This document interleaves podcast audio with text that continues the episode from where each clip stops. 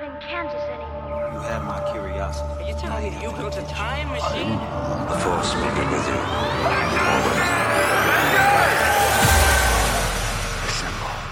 Welcome back to Get Real, the podcast where we get real about all of your favourite pop culture movies and TV shows. My name is Sam, and with me, as always, is my co host that is out of lockdown, Chris.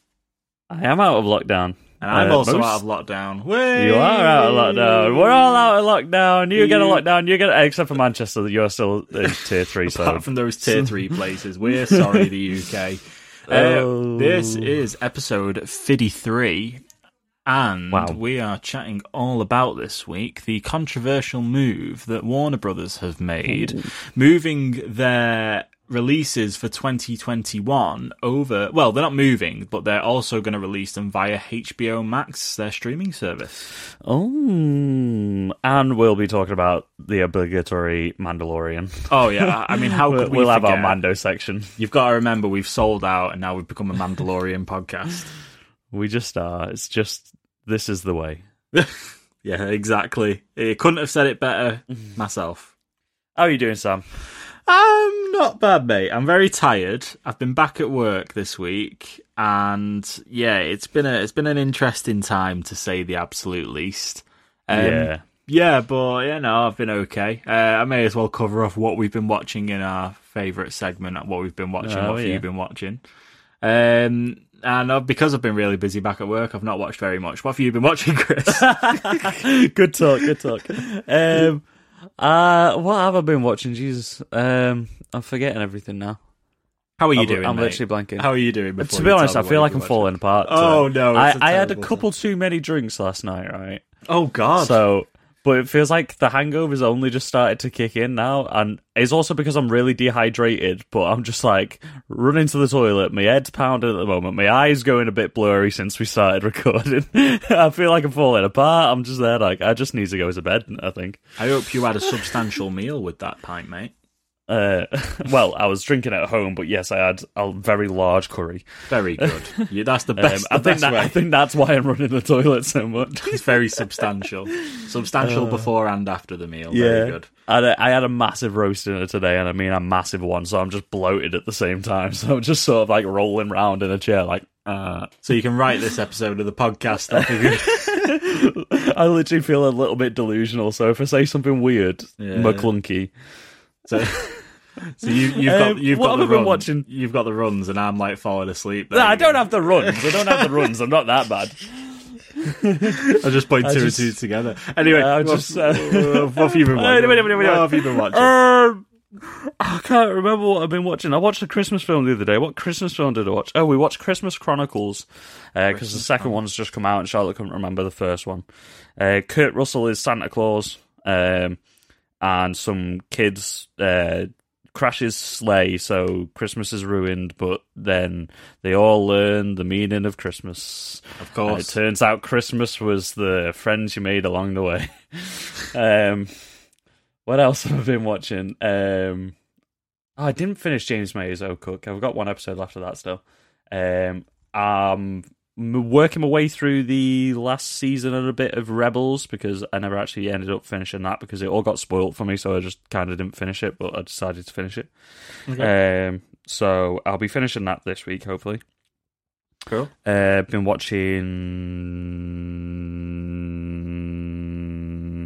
Great. Uh, I, I, my mind's gone blank. Uh, it's right on the tip of my tongue, but I can't think of it. I've been watching the Imagineering story on Disney Plus again because Charlotte hasn't seen that, so I'm watching that about all about how um, the Disney parks got made, which is really fascinating. Oh, okay. Yeah. Um, There's quite a lot of good stuff on uh, like the There's so many good documentaries. Yeah, Yeah, yeah. It's um, it's something that I really need to kind of watch that isn't The Mandalorian. I think I've literally got Disney Plus for The Mandalorian. There's quite a few good ones on Disney Plus. yeah. Um, Imaginarium or whatever it is. Yeah, well, that uh, that's what I'm watching. The Imaginarium story. Um, uh, no, Imagineering is what it is. Um, Mhm. all about the Imaginarium. Um, so that one's good, and there's Prop Hunt is really good as well. Like Gary's Um, mod, Prop Hunt. Is it? Is that Is what you're talking Prop about? Prop hunt that it's called? It's Prop something. It might be Prop Hunt. It's not Gary's Mod Prop Hunt, not like our old school YouTube videos back in the day. We don't talk Um, about that. That's the dark ages. We don't talk about it. Um, no, it's all about like people like seeking out um, props and the prop makers from famous Disney films and stuff. Okay. Um, and there's another one just about like the life and history of Walt Disney and the Disney company and stuff like that. I can't remember what that one's called, but that one's quality as well. Cool. Um, so yeah, check them out. Check them out definitely because we are a, just a Disney shell at this point. awesome, awesome. Right, let's uh, move on to some news stories, Chris. Have you got any to kick us off, or do you want me to start? I, I've not got. it. I'm so underprepared for this episode. I got trailers and that's it. Right, well, you'll be very interested to know from the couple of news of bits and bobs this week is that we got the first reactions for Wonder Woman 84 in this week from uh, Oh. reviewers. Um, overall, very, very, very positive, very positive reactions Thank to it. you. Uh, some people seeing stuff in IMAX theaters. Some people, um, you know, it's uh, back in back in the cinemas, back in the cinema. Cineworld stocks I would love this to week. see this in the cinema. Yeah. So, um, right, I'll give you a couple of real quick first impression reviews from Twitter. So. Uh, Steven Weintraub, who is from Collider, he said, Yesterday saw Wonder Woman 1984 in an IMAX theatre. Was my first time seeing a movie in a theatre since the pandemic began. No matter what system you have at home, nothing will ever replace the magic of seeing a movie on a big IMAX screen. Uh, it doesn't sound like a review for Wonder Woman 94, 1984. It sounds like a review for watching a film in a cinema. it does, it does, but Great. Yeah. Uh, I've got some better reviews here. That was the first one that I saw. Uh, no offense, Collider, but that didn't tell me anything about the movie. But glad you had a good time. Um, right. Uh, Brandon Davis, BD on Twitter. Uh, I've seen Wonder Woman 1984. Woo! Uh, Patty Jenkins literally made an 80s movie in every way, making it so unique for today. It feels both bigger than the first Wonder Woman while simultaneously more contained. Lots of Diana Prince and some epic Wonder Woman moments as Gal Gadot literally soars. amazing. Very good. That's a good one, isn't it? Let's carry on. Uh, you sounded like a school teacher then. I don't know why. It just reminded me. because I was Oh, wanting, yes, good, I yes. wanted uh, everyone's confirmation. That's what school teachers do. You know, they check in to make sure you've been listening. Yeah. It's like Isn't that right, kids? isn't that right, Chris? do you want to tell me what you thought about? Uh, could you tell me who that was from that I just told you? Uh, BD on Twitter. Well, very good. You were close enough. That'll do. Uh, right, another few quick ones. So, just because it was quite cool to see how hyped people were over this film, obviously after we've been waiting so long for it to come out. Um, Yeah. Dorian Parks, uh, Dorian Parks and Rec on Twitter. uh, I had the chance to watch it early. I loved the first film. Can confidently say the sequel takes everything to another level. Pedro Pascal and Chris, Kristen Wiig absolutely kill it as their, their respective characters. Let Patty Jenkins take charge of the entire DCEU. Well, it, it mm. wouldn't be a bad shout, to be honest. No, no, not at all. it all. wouldn't be a bad shout. Like handing like something like the Justice League or like a team up movie over to a female director probably wouldn't be a bad thing. Mm. Especially Patty Jenkins, who knows like the DC world like the back of her hand, and clearly she can do so well with the characters. So Yeah. I would be all for it. Awesome. Uh, Perry, Perry Nemiroff. I prefer Wonder Woman to Wonder Woman 1984, but I also prefer seeing filmmakers take new big swings with sequels. That's definitely what Patty Jenkins and co do here. Not everything adds up, but the value of selflessness, val- love, and compassion do shine through. Uh, Amy Ratcliffe, which is Amy underscore underscore geek on Twitter. I got to watch Woman 84 yesterday, and honestly, it's just what I needed, what we all need. It's uplifting, hopeful, and so utterly Wonder Woman. Just a beautiful film with themes that hit you right in the heart. Eric Eisenberg, E. Eisenberg on Twitter. Uh, Wonder Woman 84 is fantastic. The story is excellent, has a great, timely message. It packs in a ton of surprises, and amazing work is done with both Cheetah and Maxwell Lord. Uh, this this is uh, two interesting little reviews here. Um, did I put the interesting one in here? I think I, I did. hope so. Um. Oh no, I've not.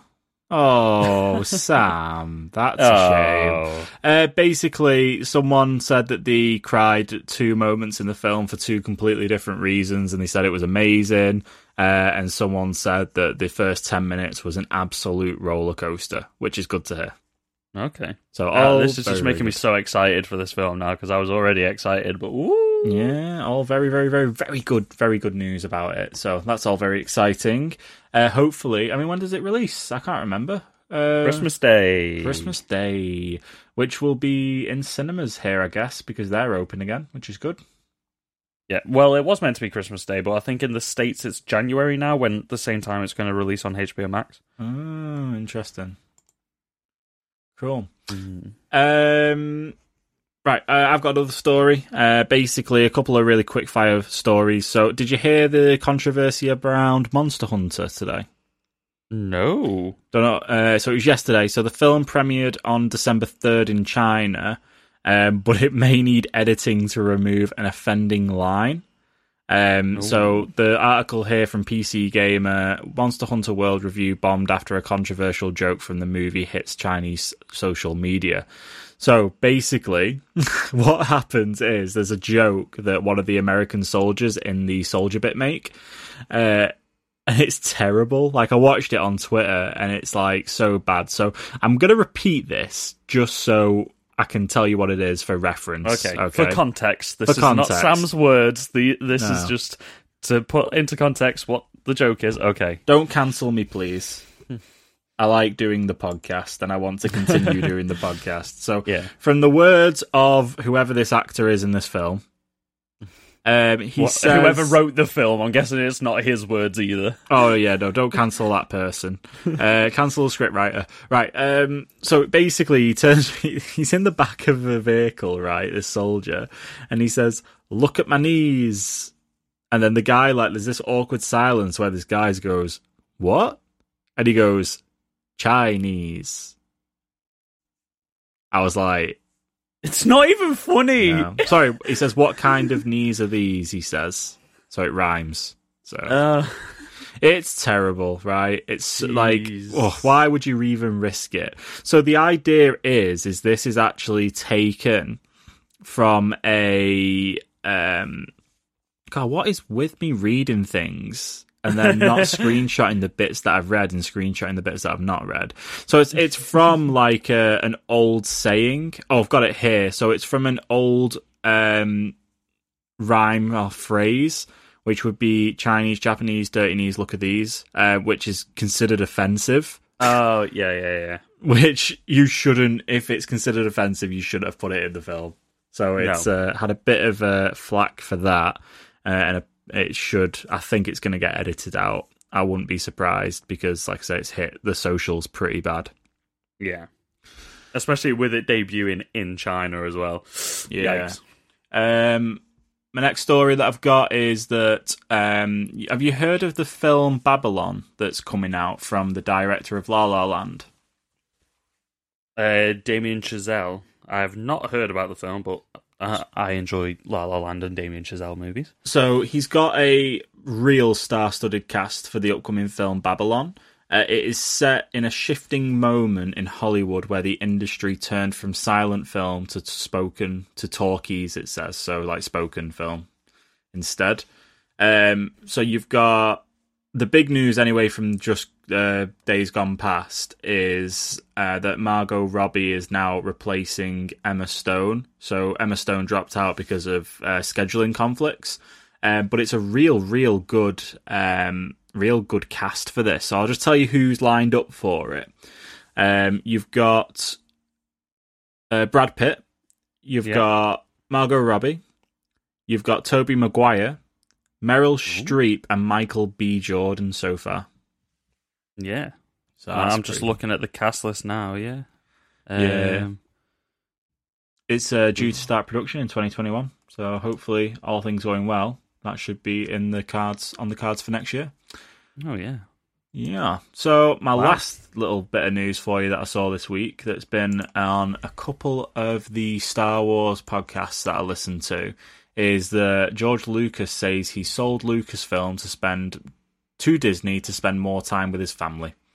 I Uh, saw that one today. Yeah, um, he was asked about um whether he wishes he did the sequel trilogy or not. Um, why he made the decision to sell it to Disney instead of doing it himself. Yeah, because uh, so I listened to the Blue Harvest podcast for this. So Hawes and Will, who run that podcast, this is kind of taken from what they were talking about. Um, but basically, they spoke a bit about how George kind of had a couple of choices before he sold Lucasfilm. So he would have like been able to have either agree that he could have done, you know, could have been part of it, but because of apparently anyway, so what Lucas would do when he directs a film is that he could go quite out there. So like with some of the choices made in the prequel, so he's kind of known for mm-hmm. making like brash moves. So what you would have the problem of is if you was to sell the Star Wars franchise or Lucasfilm, sorry, to Disney, but he has to have, you know, he has to direct the movies that Disney wouldn't know how what's actually going to turn out. They wouldn't have that creative control over it over it if they bought the franchise. So this is kind of the thing now. It's like, well, did Lucas want to direct the films, or is he kind of comes out? He's kind of known for twist, not twisting the story, but kind of changing his perspectives on stuff quite a lot when he gets asked around things. Um, so it's quite interesting that he's come out. But I didn't know that one of the other excuses or reasons why he sold uh, to Disney is that he wanted to focus on his filmmaking museum.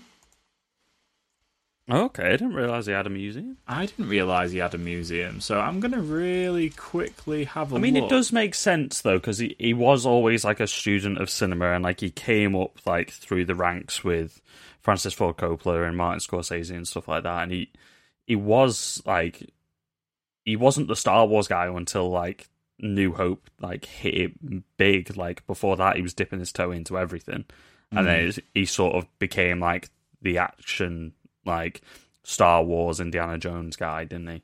Yeah. Um, so it does make sense. Like he always has had an appreciation of cinema, and obviously he came up with the biggest names in cinema. So it would kind of make sense that he would want to capture that and stuff. Yeah, so I think he's. I think this museum isn't. It's not live. It's not built yet. Um, but he, it'll hold paintings, photography, illustration, cinematic art, and digital art from Lucas's personal collection. A Star Wars exhibit, and it's going to be located in Exposition Park in LA. Um, construction. So he's still curating it, then, isn't he? Well, the construction prep began in 2018. Uh, the project is due to complete late 2022. Yeah. So it is a thing. It's got a it's got a bloody website, Chris. LucasMuseum.org. Well, And it wow, it looked like the actual building on there looks like Home One. You know the uh, the ship from Star Wars. Looks Yeah. absolutely nuts. what was it? LucasMuseum.org. LucasMuseum.org. give you a second to find it, but it looks crazy, like the design of it.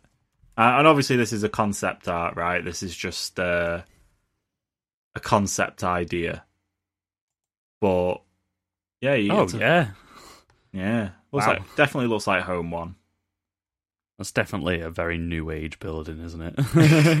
it could it could only be some sort of like research center or a fucking museum to Yeah. modern culture or something. Crazy. Well, you know, next time It wouldn't uh, it wouldn't look out of place in say like Epcot or something like that, no, like no. a Disneyland. Yeah, next time you know we're uh, chilling in LA, you know we can uh, drop in and go say hi to Uncle George. Eh? Yeah.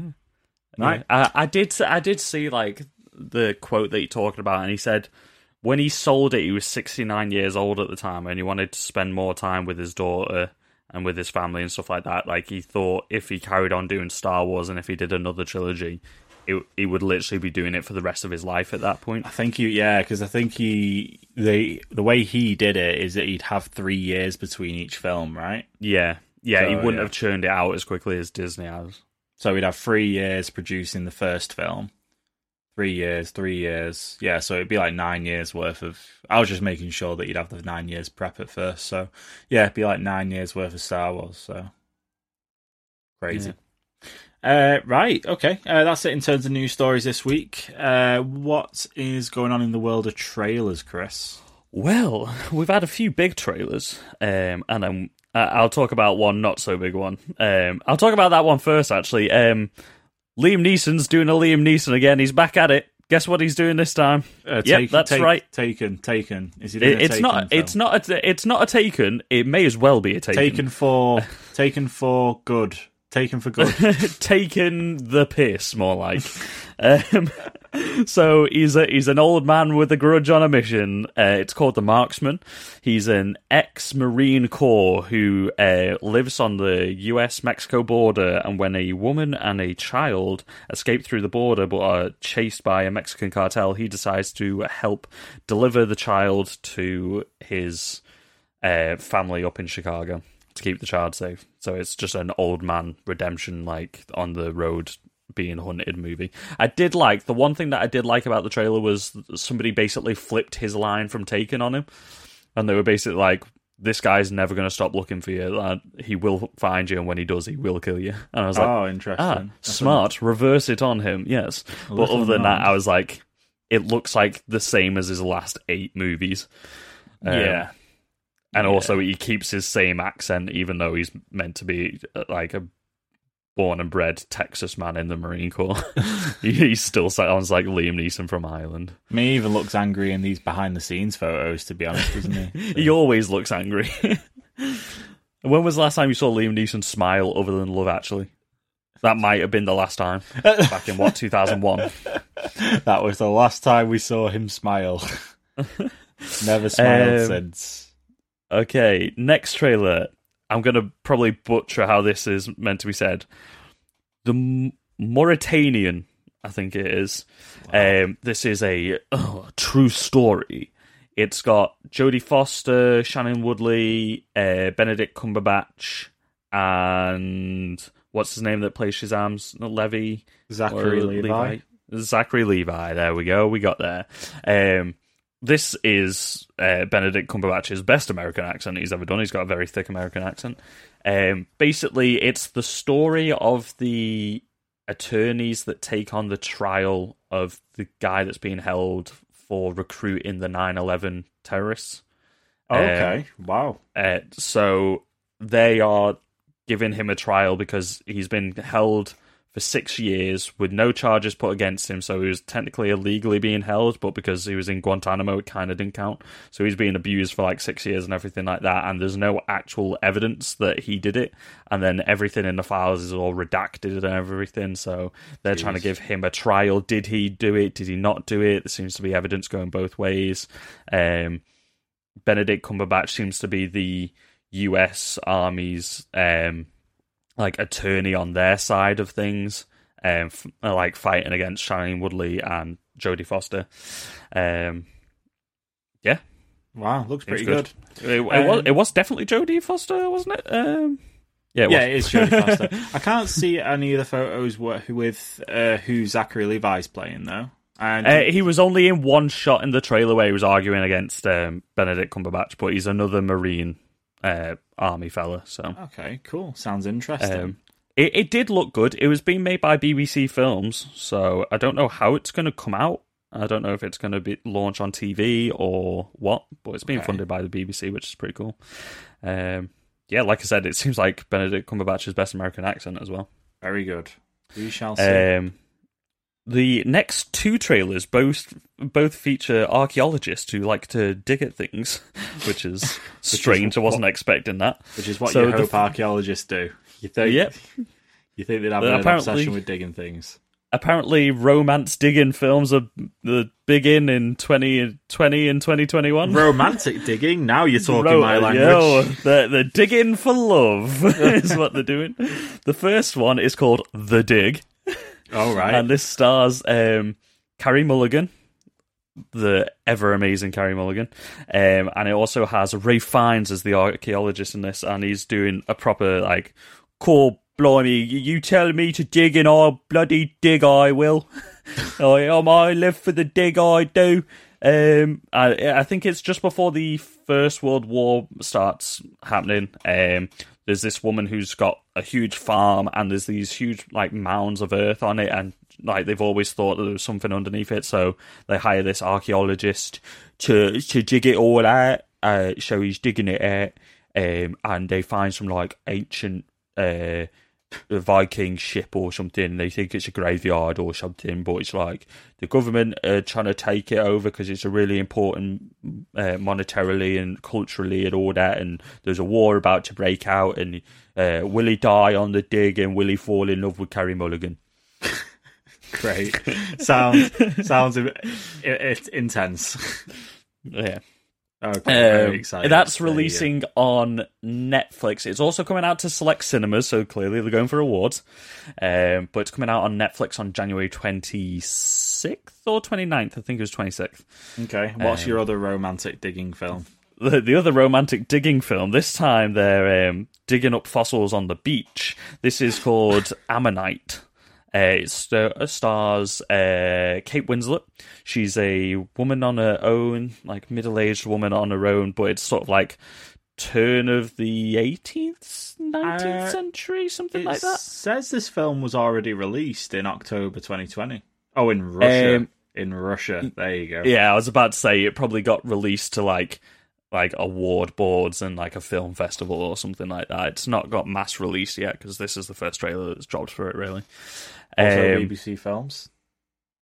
again BBC Films. That did, I didn't see that in the trailer, but interesting to know. Um, or was that? Yeah, yeah, yeah. The, the other one was definitely BBC Films as well. I remember. Um, uh, I've been thrown off my pace now. Oh yeah, she's a archaeologist. She finds fossils on the beach and she restores them and everything like that. Um, but this man comes to her store and is like, "My my wife's got the sickness. She's got she's got the sad. Uh, the doctor has told her to get some sea air. So can she be your apprentice?" And his wife is played by Saoirse Ronan. Um, just the figurehead for low budget, independent, brilliantly shot period pieces now. I'll watch Saoirse Ronan in literally anything. Um, Little and Women, I- I- Lady Bird. Yeah, she's in quite a few good uh, good flips. Yeah. Yep, she's done loads of period pieces at this point. She was in uh, Mary Queen of Scots as well with uh, Margot Robbie. Oh, Um, interestingly enough, she was also the lead actress in The Lovely Bones. Yeah, she was. Very good. It's a good film. Uh, a good The throwback. Yeah. I think that was like her breakout role was the lo- uh, Lovely Bones because she was still like a young teenager at that point, wasn't she? yeah, yeah. Um, yeah, I think that was like a main breakout role. What got her noticed? Um, Mhm. Maybe the first time she was up for an award as well, because I remember that film was up for some awards. Stanley Um, Tucci playing a creep in The that film. Tooch, the Yeah. Toochmeister. Um, isn't um, Matt Damon in that movie as well? Does he play a dad? I think you're thinking Matt Wahlberg. Mark Wahlberg. I was I was gonna say Mark Wahlberg, but I was like, it doesn't seem like a Mark Wahlberg film. It seems more like a Matt Damon film. Wow. They're just they're, they're kind of similar can't people, remember. aren't they? Kind of similar. they fill in similar roles, don't they? yeah, you could uh you could like replace one with the other and maybe Yeah. have to double take. You normally get Matt Damon if you want the film to do better because he is a bit of a better actress than Mark Wahlberg. Actor, I just said actress. He's a better actress than another not actress. He's a better actor than Mark Wahlberg, I would say. Great. Um, cool. Mark Wahlberg does some stuff, but yes, um, uh, they go out digging fossils together, and will they fall in a forbidden love? She's a married woman falling in love with a middle-aged spinster. Ooh, forbidden love in those times. Um, it seemed really good, and I watched Kate Winslet and Saoirse Ronan in literally anything. So sound. She's definitely going for the awards. Sweet. All right, cool. Is that it for trailers? That's it for trailer trash. Very good. Yeah. Right. No, we're we're, we're out of we're out of that habit. Bringing it back one last time. We'll uh, we'll we'll call it a very unexcited trailer trash, like a yeehaw. here we go for the hundredth time with a uh, trailer trash. Here we go for the that hundred. What's the line? Here we Uh, go for the hundredth time. Hand grenade pins in every line. Throw them at DMCA. We're gonna get stricken. Copyright. It's all right. It was under it was under five seconds or whatever it was. Uh, Big Right. old Linkin Park fans. Cool. Right. Should we? Uh, should we do our famous Mandalorian episode? We are reviewing the Mandalorian. Another episode of the Mandalorian has come out this week, so we're going to talk about it. Segment. Yeah. Right. Let's That's go. the jingle that we do every week, guys. If you haven't heard that, you need to go back and check your previous recordings. It's been there all the time. Yep. There you go. Uh, Sorry. It, yeah. Uh, yeah, that is correct. That is. Uh, I had to just consult the big bosses at um, Get Real HQ. Yeah, that is the. Uh, that is. Oh, you mean the ones thing. that constantly stand behind us while we record and they're Yeah. judgingly at us if we start to veer off script? Yeah, I can feel one breathing down my neck a bit weird. Yeah. I've got Roos Luma here with me today, and like he's just he's not happy. Mostly because got- he's had nothing to do today. I've got Nate Foos as well. Nate Foos, he's not very good. anyway, Oh, we make ourselves chuckle. are you, Mandalorian. are you ready for some hot spoilers for the Mandalorian episode chapter? Who who fucking knows? chapter eh? fourteen? Wasn't it? It was certainly Thirteen. I don't know. I, I can't keep track. I can't. I, it's just that. Let's do a Google. fast-paced That I can't keep up with whether we're up to because the chapters and the season episode names and numbers are so different. You you struggle. I think. It was chapter fourteen. I was right. Great. Well done. Very good. Right. Chapter Thank you. fourteen. The Pat yourself on back. tragedy. Oh, right. How much on a scale of none to I need new pants did you shit yourself when you saw the tragedy as the episode title? Um, I shat myself. I was like, "What's happening to Grogu?" Yeah. I think there was a few tragedies in this episode, right? There was at least two. at least two. Yeah. I'm, I'm interested to hear what these tragedies are. Okay. Full spoilers. If you haven't watched the episode yet, you shouldn't be listening to this. If you go any further, it's your own fault. Hit up the time code in the description if you want to skip past the Mandalorian and listen to our main topic. Okay. Tragedy number one Grogu gets captured. Yes. That's the obvious tragedy. That's the, the titular tragedy in the title. I think another tragedy is the fact that the Razor Crest was fucking destroyed. Yeah, that is a good point, actually. There is a And good point. tragedy number three is the fact that we didn't get to see the Dark Troopers fighting off against the Mandalorian and and Boba Fett. big spoilers. Mm, tragedy number four. No, I just I just wanted to keep going. So Tragedy number four was the fact that the rest of the Mandalorians, like Bo Katan's lot, didn't come in for that fight as well, because that would have been sick. Yeah, or Ahsoka, or just you know some of the other many many characters that we've had introduced in this season so far. Yeah. but yeah, no, Boba Fett. Wow. he finally gets to shine the way that all us deep, like Boba Fett fans know he can. Like, Like- I can't tell whether he was more brutal before or after he put the armor on, though. Holy shit! I think before when he was using that, uh, what's it called? What's the stick called? I, Oh, been the gaffer stick, gaffi stick. Yeah. yeah, yeah. gaffi stick. Yeah. Yeah. Wow. That was brutal. And the way they shot him as well, just everything was a low angle, like canted. He was just like manic. But I loved how he brought in his like um his like Maori roots into it as well, because obviously Temuera Morrison is from like Maori ancestry and stuff like that. So like you saw when he was fighting, like the faces he was pulling were like straight from the haka and like Maori war paintings and stuff like that. Uh, and like the the the weapon that he was using is from like Maori and I think also a version from South Africa. Uh, well, Africa as a whole, taken from like old designs of their weaponry and stuff like that. So Yeah. just like seeing him like doing his shit was so good. And then he got the armor. We finally get to see him use the rocket. We Yep. finally get to see him uh, use his knee darts, which we found out about like 30 years ago, and like we've never once seen him use them. Not even in a comic book, I don't remember him using them. Mm. Oh, Yeah. so much seeing him back in the armor. I was like, yes, my man's here. Yeah, it's a good time when he kicks in. This is literally just a flex for like, here's some cool Boba Fett action. Um, yeah, man. Like, It was those fight sequences were so fucking cool. and Slave One, Slave Yes. One. Yes. Whoa. When I saw like every fan knew when they saw the shape in the sky, I was like, "That's fucking Slave One." I was like, that uh, that's the ship. I was like, is it a different? Is it like Bo Katan or them lot? Because I wasn't expecting Boba Fett to track him down to this planet. Um, so I was like, is it just a different Mandalorian with one of these ships or something like that? But then as soon as like you see him step out and you're like, ah, Boba Fett's back. It's it's sick. Like wow. Um yeah. I uh, thought that was just so awesome on the screen. And like seeing him when he's piloting Slave One as well. Like just some really iconic looking moments. Yeah, And the armor looks good, man. I know I know some people have got like a little bit of beef with um kind of dad bod. how yeah, kind of how he looks in the armor.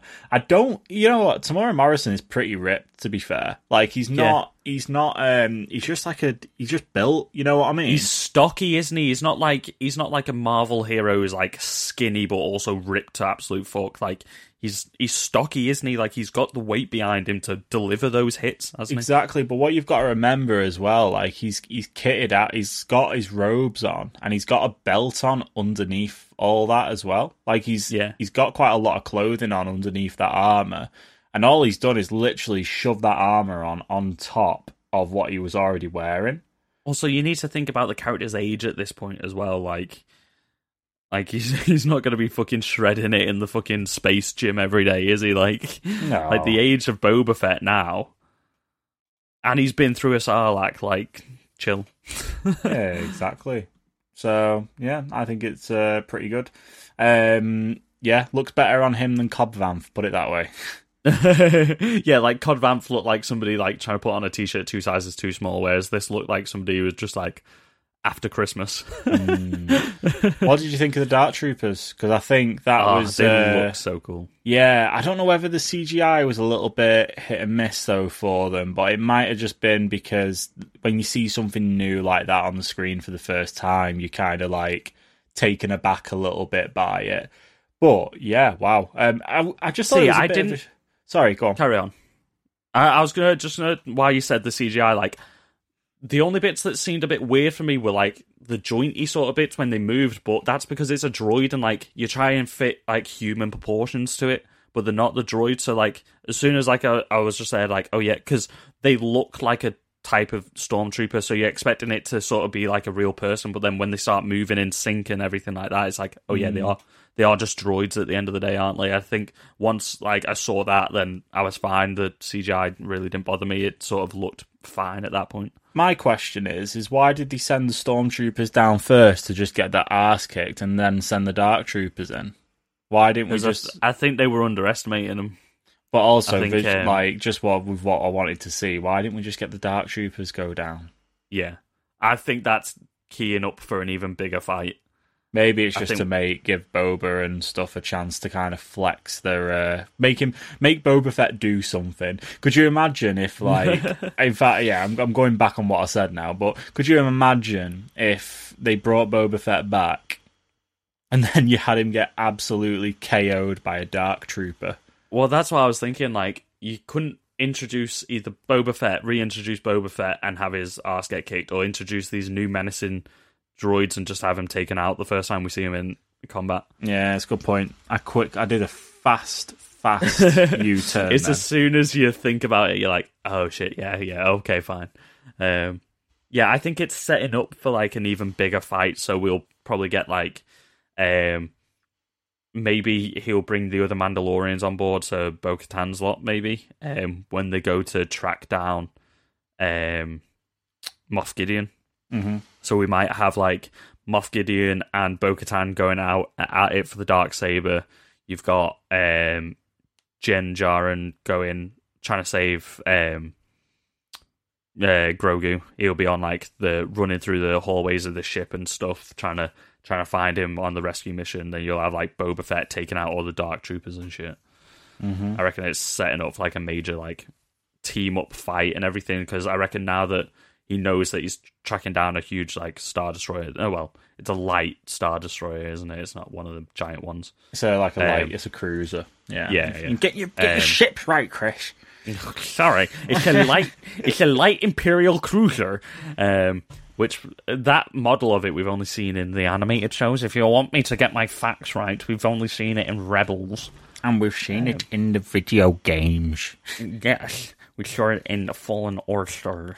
Um, Yeah. Anyway, what else? Um, where I reckon we're, I reckon we're going to get like a recruitment drive in the next episode. So we're going to get maybe another prison break to get Bill Burr's character out, yeah, and then we'll yeah, have Cara defo. Dune going with him. He might go back and recruit um, Bo Katan's lot because they're kind of almost indebted to him after he helped them out. Yeah, I agree. Um, yeah, We got definitely Boba agree. Fett sticking with him now until the kid's found. So we got Boba Fett coming along for the That's a very good move. Like, yeah. they are definitely using it as a bit of a revival. Like, and you know what? It's cool. Like, you know, he, I really enjoyed him.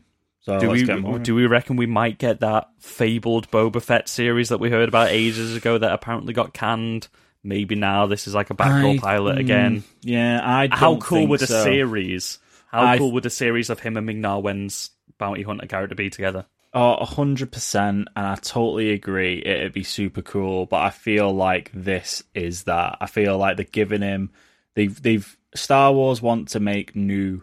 They want to give new characters, but they want to tie them into the world, right? Yeah. So this that's how you do it. You you bring in Boba Fett, you bring in bloody Ahsoka Tano, you bring in Bo Katan, and you tie it with Din Djarin, and you've got a big soup of fan service, is what you've got. because Big oh, fan service soup. like the Mandalorian's just gone absolutely ham in this season with just like introducing.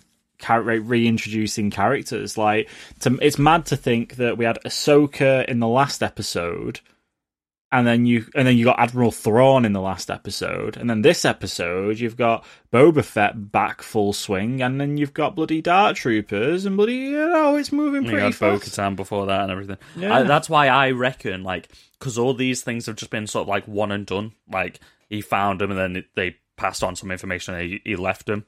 Yeah. But there's such important characters. That's why I feel like it's going to lead to like a recruitment drive into like this big epic final stand. You know how the end of last season he ended up going back to the planet and he Mm. he had Cara Dune with him. He had uh, uh, what's Bill Weathers' character called?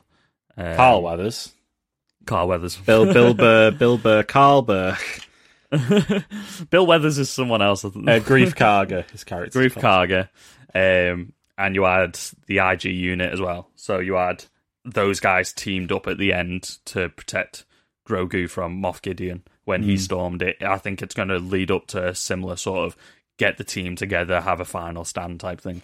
Yeah, for sure. Cool. Um, Baby Yoda on the seeing stone. baby, uh, so we were kind of right. I was kind of right with my prediction. Nobody answered the call. Or n- no one that we know anyway. Mm, It- uh, he might have been communicating with someone, So and we just didn't know. Hmm. Wouldn't it be cool if you just got a lot of people are saying Luke? I think a lot of people are hoping on Luke, Yeah. but it just wouldn't make sense. Um, it just wouldn't make sense because at this point he's he doesn't start his Jedi training yet because he doesn't feel like he's ready. That's where it sits in the story at the minute. Where I think someone like Cal Kestis would be pretty perfect to turn up. Or I know, Yeah. are you still after this? Are you still hanging on your Ahsoka theory or not? I mean, I mean, I'm kind of hoping because I feel like she feels like she's closed herself off from the Force, similar to how Luke does, because she doesn't consider herself a Jedi anymore, and that's why she won't do the training and stuff. Mhm. Um, but I'm I'm thinking that maybe she's not as closed off as she is. That's where my theory is, but I feel like a like a Cal Kestis would be great, and it would link everything together, and it could potentially inform the Fallen Order sequel that we know is in production, um, or even an Ezra, like bringing Ezra back. yeah. Okay, cool. Right, let's uh, draw a line under the Mandalorian there and Oh, talk. well, uh, one last thing. Um, Dave Filoni has come out and said this was in news that maybe the Rebels uh, season finale, you know, when we see her team up with Sabine to go find Ezra, maybe that didn't happen at the time that we think we, it did. Maybe that is like a leap into the future a little bit. So maybe that's after the episode of The Mandalorian, and that's why she's like looking for Thrawn, and that's yeah. So maybe hmm. maybe it's all like trying to tie everything up. And if Dave Filoni's come out and like dropped that, then I think we should take that kind of seriously because he wouldn't just be there like I'm gonna fuck with the whole fan base, just like and throw everything that I made into question. Like, Well, time's a bit of a crazy concept in Star Wars. You can choose to follow it or not, really, can't you? So, exactly. all right, is that it? Uh, yeah. Right, are you ready for the big topic this week, Chris? Is it is it Grogu force choking a stormtrooper? Oh wait, no, it's HBO Max. Right. So the official word from Warner Brothers about this, right? So have you read into this very much, or have you just kind of seen top line articles? I've just seen headlines. I haven't looked into it. right. So what W Bros have done, right? Good old WB bros. so they've called this the new hybrid distribution model, and the tagline for it in theaters and on HBO Max the exact same day, unless you're in an area which doesn't have HBO Max, Which is most of the world. which is everywhere apart from the states, really, isn't it? The, the US States is and Canada, maybe. yeah. So, in a nutshell, what is happening, Chris? What is happening? I'll tell you, Chris. Thank you. I thought you were going to throw me in the deep end then. So the Warner Brothers 2021 film slate that we'll cover off in a moment is going to launch on the same day of release in cinemas and on HBO Max streaming, which is a bit of a kick in the dick for cinemas because they've not they've not had a great time in this whole pandemic, have they? Really, Chris? I mean, Cineworld stock's on the up, but I mean they've not had a great time to be honest. They've been closed. You can't go watch a film. Maybe you can now, but they've not had a great time. So it gives the people, gives viewers the opportunity to watch movies when they come out from home or in the cinema. Now it's interesting because we spoke about this at the beginning of the pandemic, didn't we? In our yeah. very famous episode, which was Will Cinemas can- change forever. can Will. yeah will um could cinemas change forever? Episode sixteen, very good. Wow. There's 16. a throwback. Yeah, Jeez. 30 odd episodes ago.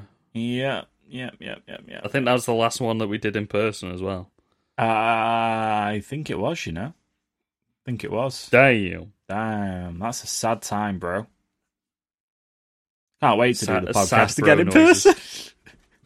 Can't wait. Sad Um, bro no- noises. sad bro noises.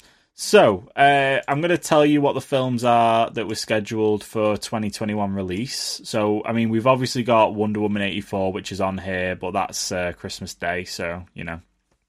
Uh, the other one's Godzilla vs. Kong, uh, DC's The Suicide Squad, uh, The Conjuring, The Devil Made Me Do It, uh, In the Heights, uh, For Those Who Wish Me Dead, Malignant, uh, Judas and the Black Messiah, King Richard, A New Legacy, uh, The Many Saints of Newark, The Little Things, and then you've also got The Matrix 4, you've got Dune or June, you've got Mortal Kombat, Reminiscence, and Tom and Jerry are all going to be slated for both HBO Max and uh, cinema release. That is a whole load of films, and some of them are big name films. Yeah, Godzilla vs Kong is a big deal. Suicide Squad's a big deal. The Matrix Four's a big deal. Yeah, the fact that you're not gonna have to go, and let's face it, a lot of people are gonna have HBO Max just because of the stuff like you know all the stuff on there. Yeah. Game of Thrones, you know, it's gonna have uh, it's got like it's got all sorts of stuff. Like it's already got uh, film wise. I'm just looking at the website. You've got Joker, you've got Rick and Morty on there, Spirited Away, The Big Bang Theory. You've got general TV stuff that you can just you know pull up and watch.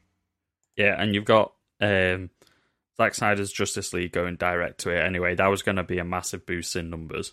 Yeah, But now you've got all these other major blockbuster films like like you said, cinemas have been having a rough time and they were kind of banking on the return of the Marvel films, the DC films, uh, June or June, Star Wars, um, the Godzilla films always put bum- uh, bums in seats whether they're well received or not. Mm. Um, but now that they are also launching simultaneously in America, and to be honest, America America's box office is like one of the biggest box offices in the world. Like that's what gets listened to most of all is Yeah. typically the domestic box office. So this could really hurt some um some cinema chains. Like this is obviously it's not going to hurt the like it might improve some of the performance of these films because people have got the option to stay at home and watch them. Um, and obviously they are all being made by Warner Brothers, so whether they get a sequel or not or anything like that is all down to like it won't really affect that as much. Mm. Um, but what you might find is that a lot of people will just make free accounts if they have a trial period to watch these things. So although they'll get big numbers and stuff like that, they might also not make the budget back on some of these. That is a really good point. That's a really good point that I hadn't thought of. You could just get. Uh, let's see if they. Yeah, they have a free trial. So let's have a real quick look. Uh, it won't let me on the HBO website because I'm in the UK. Fantastic. Get on that VPN. This episode is sponsored by MyVPN. Oh, hang on, no. Um, from TheVerge.com two days ago. Uh, hope you weren't planning to watch Wonder Woman 1984 with a HBO Max free trial. Um, blah blah blah blah blah blah blah blah. Uh, a few weeks before Wonder Woman 1984 is set to release on HBO Max, the service has stopped offering users a one week free trial. There you go. There, that's where they bloody get you, innit? That's There you where go. they've bloody got you. So It's a- yeah. Yeah, I thought you were going to say maybe that you would have to pay to watch them. You know, like you did with Mulan. But surely this is going to muddy up the the box office performance of films, right? For the, Yeah. for these films, because if you could just sign up for one month, right, and then cancel it, it's fifteen dollars to sign up. I think for HBO Max. So you could sign up, watch Wonder Woman 1984. You could watch something else in that month, but who's to say the val? Like, how how would you then judge the box office on that? Yeah, it it would be sort of they'd have to base it on more off viewers, wouldn't they? Like, you know how Netflix will put out their statement, like they'll put out their viewing records, like how many people viewed Stranger Things in the first weekend of launch or something like that. They mm. would probably put out those sorts of figures so that people could like refer to like how many box because uh, with the box office, if you say like an average is like ten dollars a ticket in the US or something like that, then you divide the domestic box office by the cinema price, and Yeah. then you could get a rough viewership. So mm. people could still kind of figure it out like that, um, Yeah. or they they could report like how many people signed up for a membership, and then in the first like twenty four hours or in the first week of having that membership, watched one of these big blockbuster films. And you could kind of say it that way, like because then it seems a bit more logical that they got the streaming service to watch this film. Yeah, for sure. I mean, looking at this list of films, I mean, there's a there's a few on here that I would like quite clear. I mean, there's one, two, three, four, five, five that I would definitely prefer to go to the cinema to watch, but they tend to be kind of your blockbusters, like your action sequence, like your big action films. I oh, uh, sorry, Space seeing- Jam. Yeah, I missed off Space Yeah, Jam. Yeah, Space Jam. Yeah. So I think I remembered seeing that Godzilla versus Kong. Like I remember seeing that it was coming to a streaming service a couple couple days ago. I saw this article, but I think it said for the UK it might be Netflix. Oh wow. I'm not I'm not 100 percent positive on that. I might just be misremembering what I saw, but um, yeah, like that's the question for the rest of the world. How are these going to get distributed? Guess we're just gonna have to still watch them in What- cinema, right? another big thing as well is so although they've got rid of the free subscriptions as soon as somebody can stream this in 4k on their laptop or something like that they'll be recording it and uploading it for free like like we saw how massive the illegal viewership of um mulan was. So you're only going to get that tenfold for like godzilla wonder woman space jam. Like like so Wonder Woman and Suicide Squad, the entire YouTube community will be doing fucking analytical breakdowns of every single second of the film straight away on day one. Um, so it's only going to like push more people that don't want to pay for it. If they don't want a subscription, then they'll just find it online because they know they'll be able to get a good copy. And what's to stop So it you is account? so what's- risky. And what's yeah, and what's to stop you just account sharing? Like just you know you've you've watched it, you pass somebody else over your account. It just Yeah. seems, yeah, I don't know. It just seems it seems like a really bold move. I think Like, I think Oh. they're hmm. just doing it to guarantee that they'll get some sort of viewership back and some sort of financial return on these films. Because, like we saw, other films that were due to come out in 2020 that haven't come out are sort of in flux, and it's sort of dead money for the company at the hmm. moment until it comes out. And like, especially stuff like the Marvel films, the DC films, and stuff like that. A lot of their money comes from merchandising. And the merchandise doesn't sell until after the film comes out as well. So they could just be sat on like millions and millions of dollars worth of product as well as like the millions and millions that they've pumped into the film as well, which at the moment is just all loss. So I they might be sort of like trying to like take what they can when they can, and if they they put it out in cinemas, people have got the choice to go see it in cinemas. If you get a subscription service and they keep hold of it, like uh, retaining subscriptions is like one of the biggest thing. Like I think there's a statistic like if you keep your subscription more than three months, then you're unlikely to ever cancel it because you'll just forget about it and leave it rolling every month. Um, so if people do that, then they'll be getting income from that. Um, and then obviously once it comes out and people can see it, whether it's at home or in the cinema, they'll want merchandise from it, so they'll be able to move all that, so they'll get the money back like that. So they could potentially still earn the money back in different ways, where it might not be from the box office, but you've got all these other avenues that will work out better for the Warner Brothers company as a whole. So, do you reckon off the back of this, do you reckon there's a, a chance that other studios may follow suit with this? I think we'll see how Wonder Woman goes, and then maybe that might make the decision of whether Black Widow launches on Disney Plus at the same time. Because I hmm. know Marvel now, like they were on such a roll for what thirteen years or something like that. Yeah. Like they want to get their next phase moving because they've shot how many films now? They've shot Black Widow that was ready to come out. Yeah. The Eternals is now probably in the final stages of post production. They probably took the time to do extra things. You've got Shang-Chi, which is in post production. Spider Man's now in production, although that's Sony, but it's still Marvel as well. Um, Marvel have now got the Fox franchises as well, so they'll be they're in pre production for Deadpool three now. They've started the writing process on that. They will have like um, Guardians of the Galaxy is in pre-production as well. James Gunn's already writing that or has written it and is ready to shoot because he said he was going on to that straight after uh, Suicide Squad. So like, they're starting at least like five, six movies that just are being stalled at the moment. So we might see how Wonder Woman does, and then they might make the decision whether they launch it on Disney Plus and you have to pay extra to view it, like they did with Mulan. Only they'll probably drop the price of it after learning, like from the backlash of Mulan. Mm-hmm.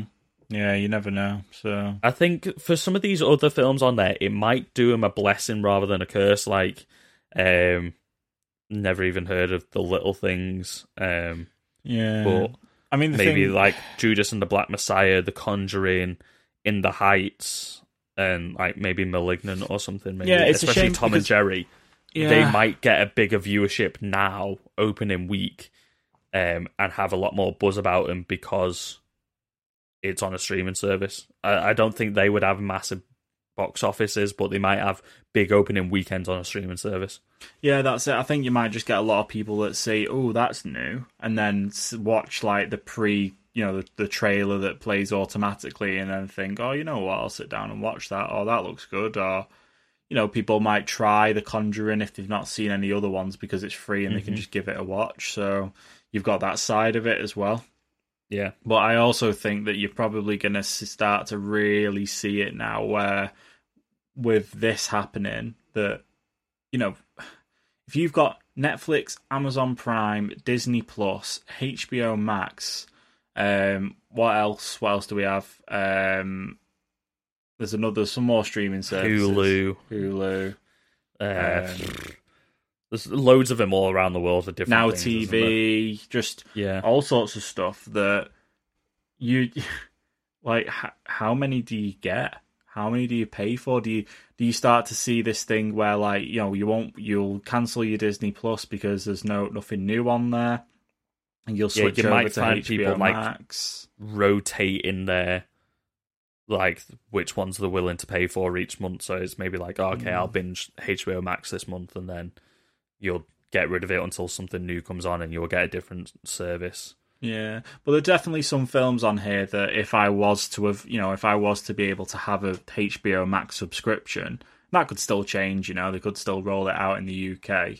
Yeah, But you know, I'd be tempted to watch some of these films that I may not have gone to the cinema to watch. Like, I definitely wouldn't have gone to the cinema to watch Tom and Jerry, but if I've got it available on HBO Max because I'm paying it, because I want to watch the Snyder Cut, the Suicide Squad, Wonder Woman, Godzilla, Dune, then I probably would just give it a watch. You know what I mean? Yeah.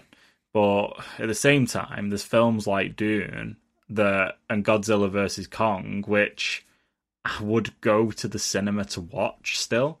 So Yeah. does it almost become like wasted that you're paying for HBO Max, but then you go to the cinema to watch Dune, but the next release might not be like until two months away? yeah. I think what they could like, what might be a better solution for them is instead of simultaneously launching it on HBO Max, maybe do what was originally said for Wonder Woman, and maybe have like a two three week gap, maybe.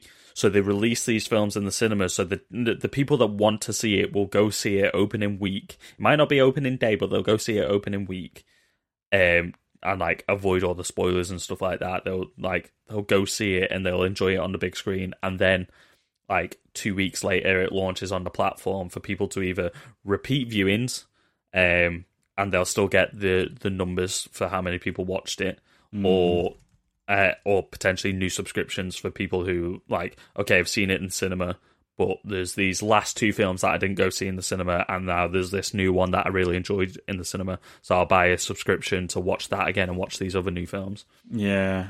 Yeah. um, I reckon that might be a good way to do it because, like, your core audience typically go to see it in the opening week. There's not many films that like are a sleeper for a few weeks and then they boom. It's normally like they boom and then if it's a big hit like Infinity War or Endgame, it'll it'll like it'll boom and then it'll plateau really high for a while and then it'll tail off. yeah. And I think for like Suicide Squad, Wonder Woman, Dune, stuff like that, especially the Matrix 4, you can't release the Matrix 4 and not like have a massive cinema event for that. Yeah, exactly. But it's, I think maybe big moves like this is probably going to start to shift the way that we, that that cinema releases, not just generally movie releases happen. I Yeah. think that this is probably going to set a precedence for just a shift in movie movie going culture. It's like what we spoke about in that episode many many moons ago. But Go check out that episode because it was one of our best episodes. yeah, I think it's really going to shift it, and I can't tell yet whether it's going to shift it in a good way to give people the option, because at some point in the future we're going to live in a pre a free free from COVID world, right? Where everything kind of goes back to normal, and you know, will this then be a good idea? Will it be? Will we look back on this and be like, oh, remember when they decided to launch them all on HBO Max and then they just did really shit because they weren't making as much money as for box office and da da da da da. Or we might look back and be like, wow, remember when you used to go to the cinema to watch the movie when it came out? Why would I bother doing that when it got a subscription? I could watch it from home. It's just like it's in it. It's a bit. I think by the time we get through to the middle of 2021, I think we'll probably look back on this and be quite surprised and in and like just generally quite surprised at how we thought this was going to go. Yeah. I think, yeah, like you said, it is like leaning into everything we spoke about in that episode. And I still hold the same standpoint where this is like an amazing thing and like it will change like everything. Um, like in terms of cinema for the rest of time, like this will impact it in some way. Whether it's for the best or not is yet to be seen. I me as like a fan of film and cinema like the cinema going experience is one of the, my favorite things like whether i like the film that i go to see or not going to the cinema is an experience and watching something like in a cinema for the first time with a huge crowd of fans that are all there excited for a film is something that you can't replicate at home and it will be sad if this now shifts it too much i'm hoping this just allows another avenue you know what I mean? I hope it doesn't destroy cinema culture as we know it. I hope it like splits off and it it gives people the option, Mhm. but people are still willing to go to the cinema because as soon as people decide that this is how they want it and they don't want to go to the cinema anymore, then we lose cinemas for good. Then like a lot of cinema chains are already too expensive because it costs so much to rent the film to show to people uh, the the ticket prices are too high for a lot of people. So and like to make up for that, they're also inflating the prices of drinks and snacks and stuff like that, and they are pricing themselves out of the market. And I'm hoping this might bring those prices down to keep people going back there. So it could work out favorably for cinema goers, um, but it could also mean that maybe cinema chains end up having to fight for survival. And then prices will skyrocket because it's the only way they can afford to keep the doors open. So it really could go either way, and I'm scared to predict which way it'll go. Mm. Well, it's been a while since we've covered a hot news topic in the uh, on the pod, isn't it? We've uh, Yeah. it's been a while. I think the last big news topic we covered was bloody uh, Spider-Man going multiverse, really, wasn't it? So Yeah. uh, yeah, right. Uh, that's us for this week. Uh, make sure you check out the podcast on Facebook, Twitter, Instagram. Hit us up on the socials. Let us know what you think. We're always keen to hear uh, what your thoughts are on this move from Warner Brothers. Also, you can drop us an email if you're old school. You can write into the show. Uh, getrealpoduk at gmail.com. Chris, how can people support the podcast? Best way you can support the podcast is to leave us a rate and review on whatever your favorite podcast distributor is. If you go to Podchaser and leave us a rate and review on there, or syndicate it to all the other things. We actually just recently got our Spotify wrapped, and we are being listened to all around the world, uh, which is great. Thank you so much to everyone listening to us.